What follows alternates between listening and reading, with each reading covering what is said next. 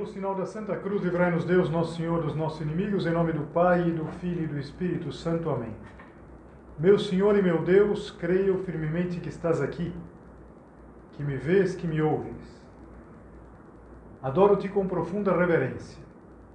Peço-te perdão dos meus pecados e graça para fazer com fruto este tempo de oração. Minha Mãe Imaculada, São José, meu Pai e Senhor, meu anjo da guarda, intercedei por mim.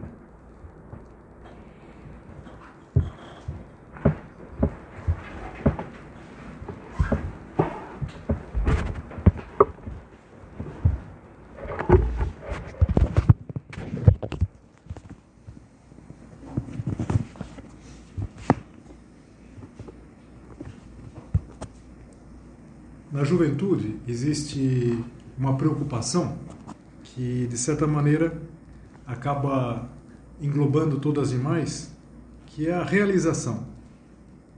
Todas vocês, cada uma de vocês, quer se realizar na vida e se sente, natural que seja assim, como um bloco, um bloco de mármore está sendo esculpido e tem essa ânsia de que um dia a estátua esteja terminada, que você esteja realizada profissionalmente, uma realização afetiva, econômica, social, cultural, e a gente ia podendo enumerar outros muitos aspectos.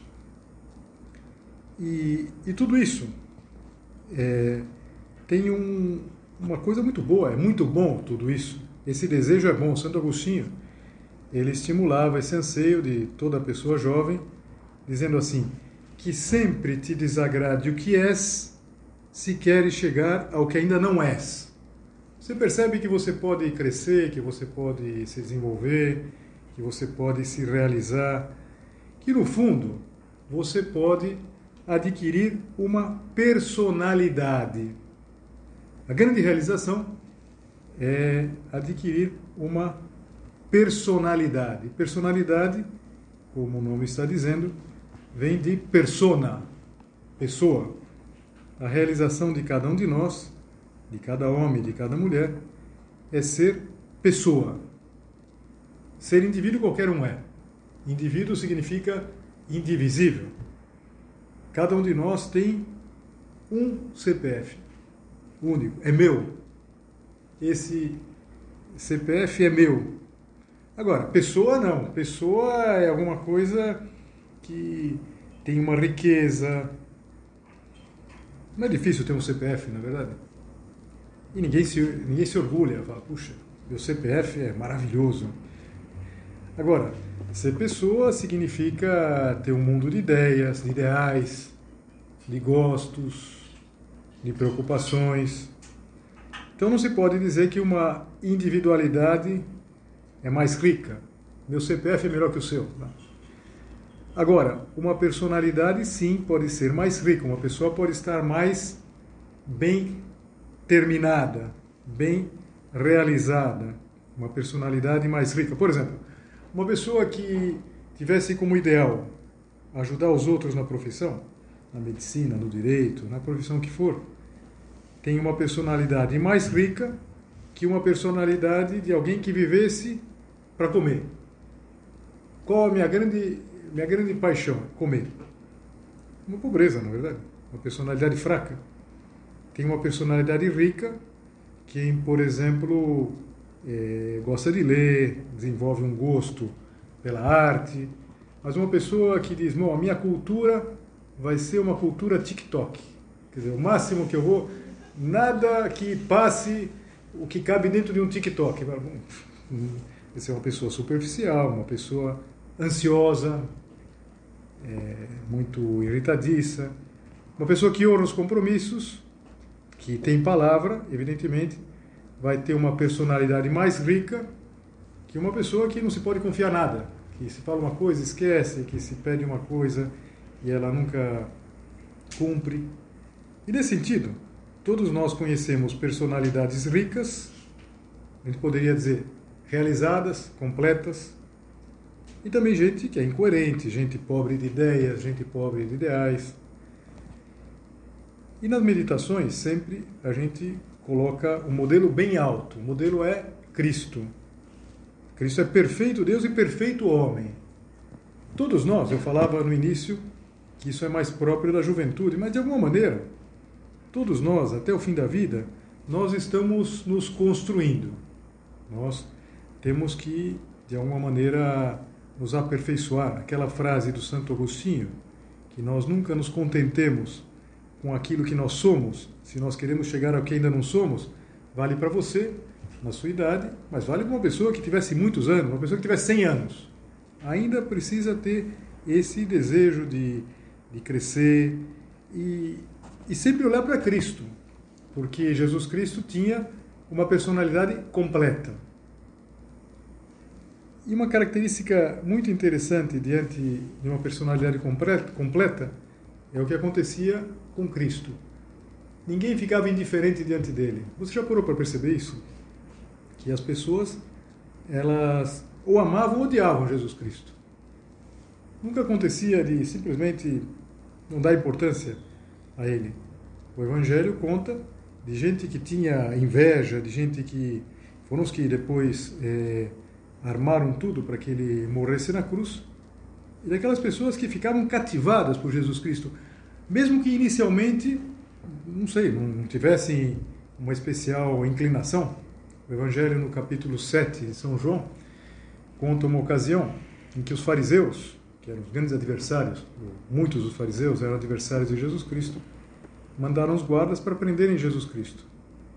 E aqueles guardas, eles foram prender Jesus Cristo e ficaram ouvindo e ficaram cativados. Ficaram cativados por, pela personalidade de Jesus Cristo. E quando eh, eles voltaram, voltaram sem trazer Jesus Cristo preso, os fariseus perguntaram: por que vocês não trouxeram? E eles responderam assim: nunca ninguém falou como esse homem. Que Jesus Cristo falava, mas Jesus Cristo cativava porque se via que ele vivia aquilo que falava. Falava e vivia. Por exemplo, Jesus Cristo não tentava agradar. Não tentava agradar os ricos, não tentava agradar os pobres também. Jesus Cristo, ele sempre falava e vivia no indicativo.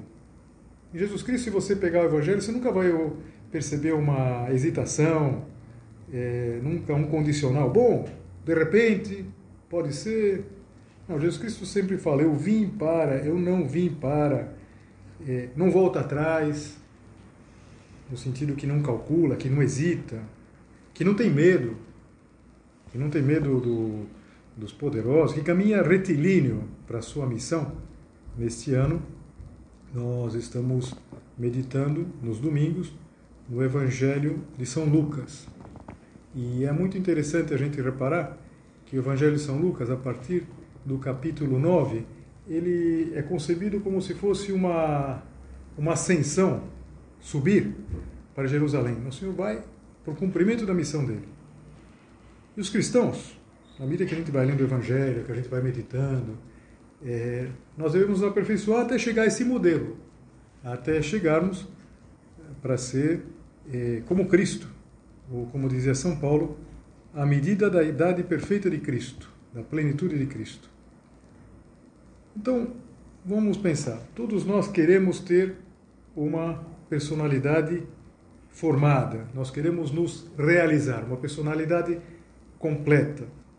São José Maria dizia que Deus necessita de almas fortes e audazes que não pactuem com a mediocridade e penetrem com passo firme em todos os ambientes. A gente lê isso aqui e fala, puxa, é isso que eu quero ser. Quero ser uma pessoa assim, uma pessoa que não tem medo, uma pessoa que não pactua com a mediocridade, Agora, qual que é a característica predominante de uma personalidade rica, de uma personalidade bem formada? Há um traço, que é o traço fundamental, que é a permanência. No seguinte sentido, quem tem uma personalidade rica, quem é uma pessoa que vai se realizando, é uma pessoa que é sempre igual a si mesmo, para usar uma comparação, não é uma pessoa feita em molde. é, entre a Pietà do Michelangelo, que é talvez das esculturas mais belas que existe, e as réplicas de gesso, que é um moldezinho que se vende lá na entrada da, da, da Basílica de São Pedro, vai uma grande diferença. E estive em Roma e lembrei-me de você. Então está uma, uma pietazinha de gesso. É, é, veja, é diferente. Uma pessoa que tem personalidade não é uma estátua de gesso. Não é uma coisa feita em série. E não é verdade que às vezes, quando a gente vê um grupo de jovens ou também de pessoas mais velhas, a gente pensa que são uma série de pietazinhas de gesso, que são cópias medíocres um original fantástico. E qual que é o molde? Qual que é o modelo? Pode ser um influencer, por exemplo. E o influencer pode ser um artista, pode ser um esportista, ou simplesmente alguém que viralizou. Hoje em dia, ele vai, bom, o que, que tem essa pessoa de especial? Nada. Simplesmente é um modelo, um molde. Depois vem as réplicas, todos iguaizinhos. O mesmo jeito de se vestir, de falar, os bordões, os gostos. E isso parece que vai até se afirmando, como há uma rapidez é, de difusão desses modelos, essa, essa mentalidade se diz gregária, de, de rebanho, vai aumentando. Então é curtir o que todo mundo curte, é comprar o que todo mundo compra, é fazer o que todo mundo faz, conversar o que todo mundo conversa pensar o que todo mundo pensa e caminhando pela vida. Talvez cantando baixinho essa uma música muito bonita, mas que expressa esse perigo. Eu, vida ligado, povo marcado, povo feliz. Grande música do Zé Ramalho, na verdade. Eu, vida ligado, povo marcado, povo feliz a gente não pode querer, nós não queremos ser, não queremos ser um rebanho. Há um, um escritor brasileiro chamado Gustavo Corsão, que ele conta a respeito de um companheiro que ele teve. Ele, existia um grupo de socialistas e, e ele conta ele conta a respeito desse sujeito que se chamava Edmundo.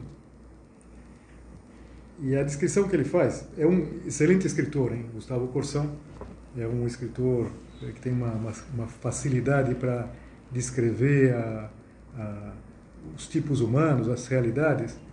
Esse, esse, essa descrição aparece num livro dele chamado A Descoberta do Outro.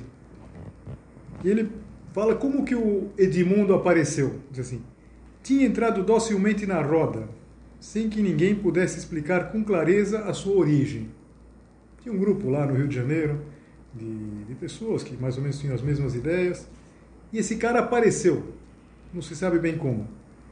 Creio que o vi pela primeira vez num café. Depois teria voltado por desfastio e acabara ficando no grupo por hábito. Sua principal atuação entre nós consistia em rir quando tínhamos graça e ecoar quando tínhamos razão. Prestava-se de boa vontade, às vezes, no ardor das discussões, aproveitando algum silêncio para acender cigarros. Na época todo mundo fumava. Então estava lá, discussão, discutindo o país. O pessoal puxava o cigarro, ele acendia. E tentava dizer alguma coisa sua.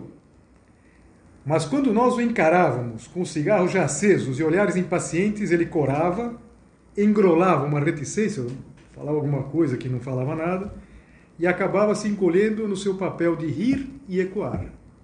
Era o mínimo de nós uma descrição muito dura. Uma pessoa sem voz, uma pessoa sem opinião, uma pessoa que era um eco. Claro que você não quer ser um eco, você não quer ser uma pessoa que fica lá escondendo no teu cantinho, que fala o que todo mundo fala, que mais ou menos concorda. Você não pode, ninguém pode, mas você não quer ser uma estátua de gesso que sai lá de uma forma, toda igual, igual a, muitos moldes. Então, como esculpir essa personalidade? Eu já falava antes que nós precisamos olhar, nós precisamos olhar para Cristo, que é o modelo. mas a gente precisa pensar. Aquele personagem das rodas socialistas, o Edmundo, ele ficava lá porque sim.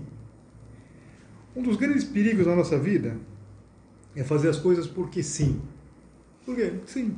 Eu faço sempre, porque fui sempre, porque eu vi sempre. A gente precisa ver os porquês das coisas, pensar nas coisas, formar opiniões bem fundamentadas. E às vezes a gente não faz isso por quê? Porque é mais cômodo, não sei, não expor as próprias convicções e, e acaba gerando um ciclo vicioso é o medo de ter opiniões, é o medo de pensar, é o comodismo de ficar no rebanho. Povo marcado, povo feliz. Não, não vou, se, eu, se eu falar o que todo mundo fala, se eu, não vai ter problema. Veja, nós podemos ter opiniões. Você precisa ter opiniões. Por exemplo, eu estou dizendo aqui, é necessário ter opiniões. Depende se você tem opinião. Não é necessário ter opiniões. Bom, uma opinião. É uma, uma, uma, opinião que é necessário não ter opiniões. Você pode fundamentar isso. Claro que não se trata de nós sermos teimosos.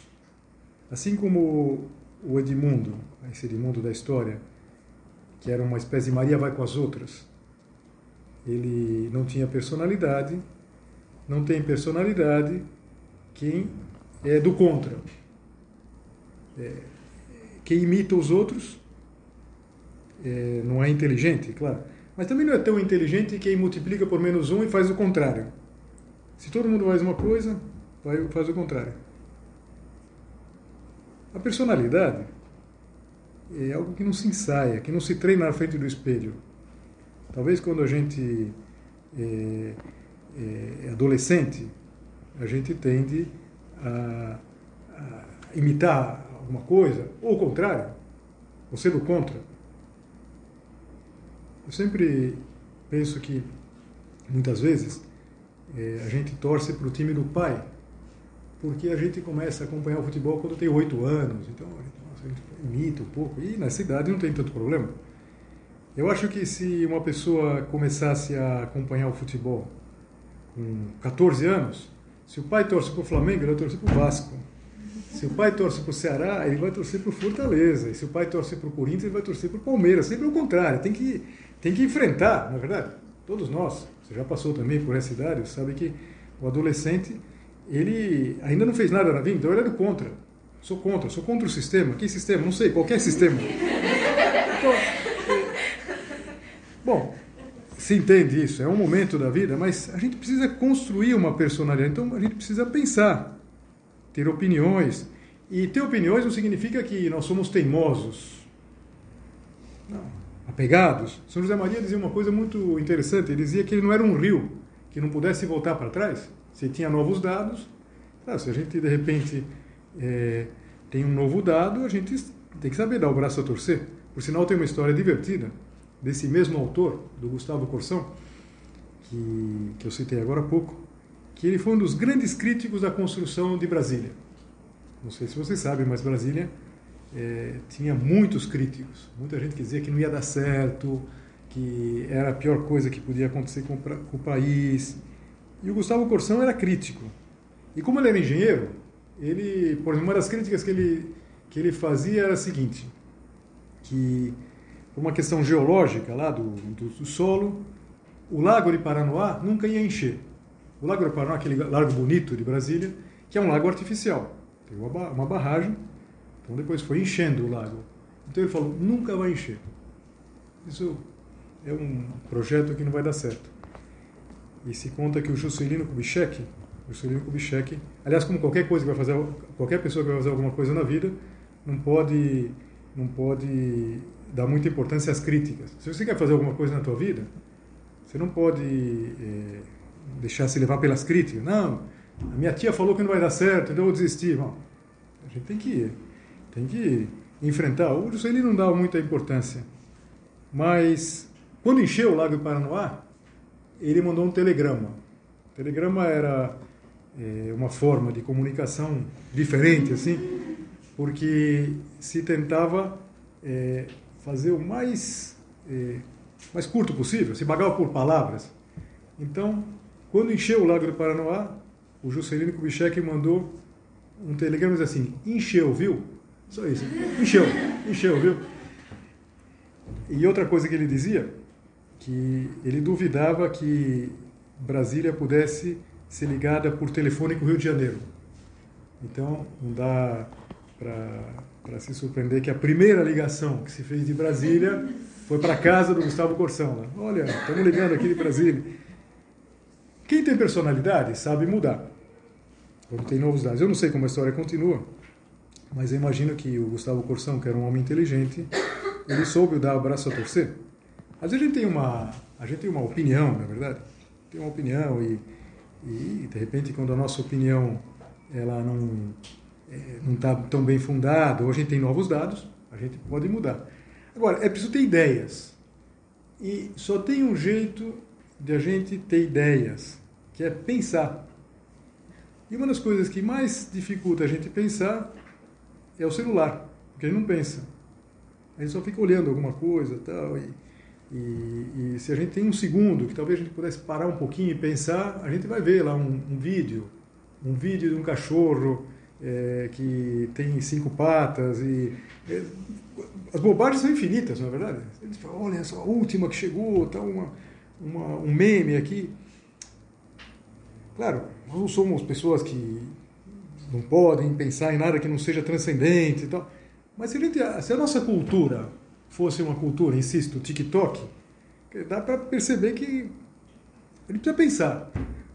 Já falei aqui tantas vezes para vocês daquele professor que sempre no auge da explicação ele olhava para a turma assim, quase que eletrizando e dizia assim: experimentem uma nova sensação na vida de vocês. Pensem, pensem. Todo mundo ficava assim, grudado na cadeira: pensem. Claro, eu não vou dizer isso daí porque eu era.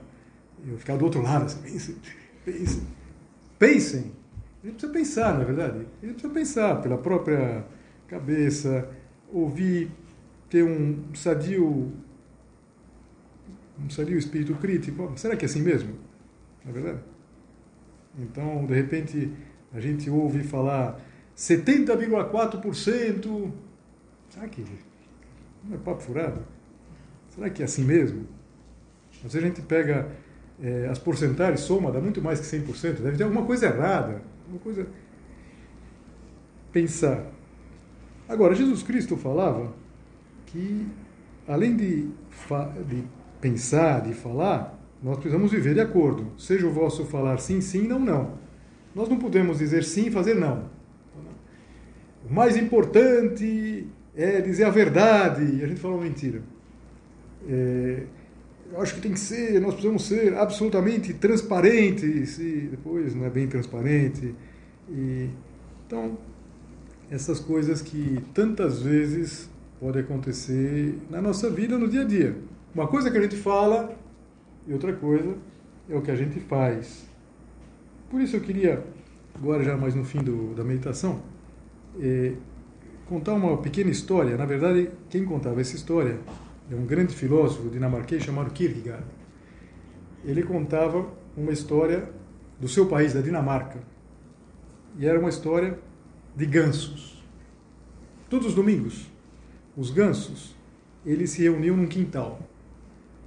Num quintal lá, junto de uma gabela, um, um pote lá, um, um recipiente.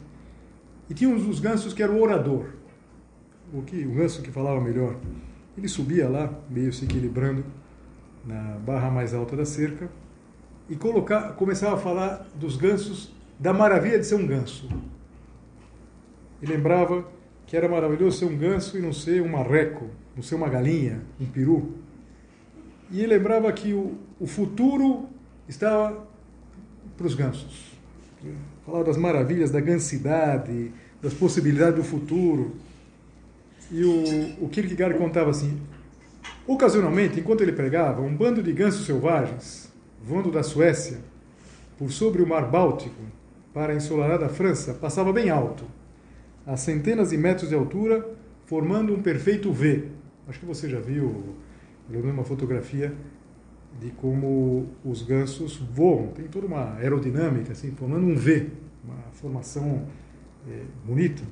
Quando isso acontecia, todos os gansos do quintal olhavam para cima e diziam aos outros entusiasmados: É assim que somos, na verdade. Não fomos feitos para viver nesse quintal fedorento.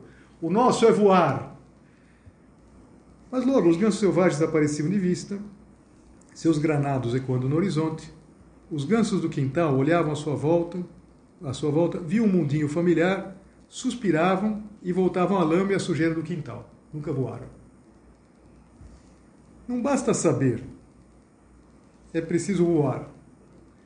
Não basta nós termos as ideias boas, é muito importante ter ideias boas. É muito importante ter as ideias claras. Mas a gente precisa colocar em prática. Então, esta meditação, que serve para todos nós, para mim em primeiro lugar, para fazer um bom exame de consciência. Tem alguma coisa na nossa vida que já está na teoria, mas a gente ainda não passou para a prática.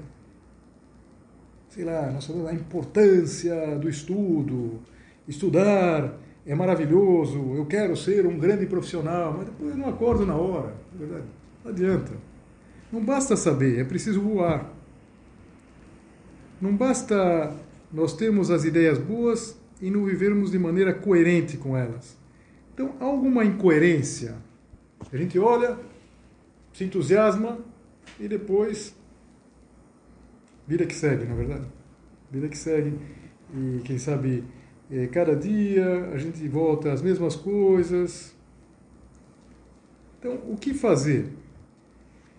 Veja, é, aqui nas meditações, e isso é, é tão frequente nos, nos escritos de São José Maria, a gente muitas vezes vê de tirar propósitos. Vamos tirar propósitos concretos. Não valeria nada, ou quase nada, se depois dessa meditação falar, é isso aí, eu preciso mudar, eu preciso ter personalidade, daqui para frente tudo vai ser diferente. Tá, mas o que, que eu vou fazer? Acho que a primeira coisa que eu preciso fazer é algum ponto concreto. Um ponto bem prático. Pode ser é, a hora de levantar, pode ser começar a fazer alguma coisa. Porque às vezes nós somos uns teóricos impressionantes, não é verdade? Não, eu estou disposto, a cultura humanística, não, cultura humanística, não, mas depois eu estou lá no TikTok, na é verdade. Não, é importante, eu preciso agora me desenvolver como pessoa, tal, mas depois a gente não sai do nosso canto, a gente não, a gente diz mentiras. Então, qual seria o propósito concreto? eu diria, um propósito que Deus, Nosso Senhor, nos está soprando aqui do sacrário, que está dizendo do, do, do, céu. Acho que você lembra aquela história do, do sujeito que era um. Claro, não, não tem nada contra os, os libaneses, os sírios libaneses, mas você sabe que eles são muito bons de negócio e, e também por isso são muito pão duros, na é verdade. Algumas de vocês serão de origem libanesa, mas era a história de um deles que ele estava sempre querendo ganhar na loteria. Sempre querendo ganhar na loteria. E ele rezava para Deus: Meu Deus, eu quero ganhar na loteria. Meu Deus, eu quero ganhar na loteria. E um dia ele ouviu uma voz do céu falou: Salim, compra o bilhete. Quer dizer, é, é assim, na verdade a gente quer ganhar, eu quero fazer. Faz o, concreto, na verdade. O que, eu precisaria fazer? Qual a coisa concreta que eu precisaria. Qual o propósito concreto que eu precisaria tirar? Sei lá, não, eu quero na minha casa ser um sol para toda a família. Tá, propósito, lava a louça. Pelo menos a tua, vai. Aquilo que você sujar, você lava. Só, só isso aí, vai só isso aí. Vamos começar, começar é, bem concreto, bem prático. Nossa Senhora pode nos ajudar nesse trabalho. É um trabalho encantador, que tem o olhar, digamos assim, com perspectiva e depois a realização concreta. Como é um trabalho de, de escultura, na verdade, eu falava da Pietà. Pietà, o, o interessante são os detalhes que o Michelangelo conseguiu colocar naquela, naquela, naquela, naquele grupo que aparece Nossa Senhora segurando Jesus Cristo morto é, nos seus braços, a Pietà, a Nossa Senhora das Dores. Nossa Senhora pode nos ajudar a trabalhar, trabalhar cada detalhe, cada aspecto e chegar a ter uma personalidade rica, bem formada, à medida de Cristo. É um ideal maravilhoso, mas é uma coisa que a gente precisa começar. A gente não pode é, imaginar que com o passar do tempo as coisas vão entrar nos eixos. Com o passar do tempo, não. Eu, eu sou desordenado hoje em dia, mas com certeza, quando eu ficar mais velho, eu vou ficar ordenado. Ah, com certeza, não tenho dúvida. Mas... Claro que não, claro que não. Qual o meu propósito? Qual o propósito concreto? Será que Deus, nosso Senhor, está me inspirando agora? Não é o último passo, não é o definitivo. Mas, voltando àquela ideia do início, se nós queremos ser aquilo que nós ainda não somos, vamos de alguma maneira aborrecer, no sentido de não querer ser como nós. Eu não quero ser desordenado como eu sou, eu não quero ter esse defeito sei lá, de, de irritação, eu não quero ser tão preguiçoso como eu estou sendo. Um propósito concreto, um propósito que faça com que eu tenha as ideias claras e que eu viva de acordo com elas.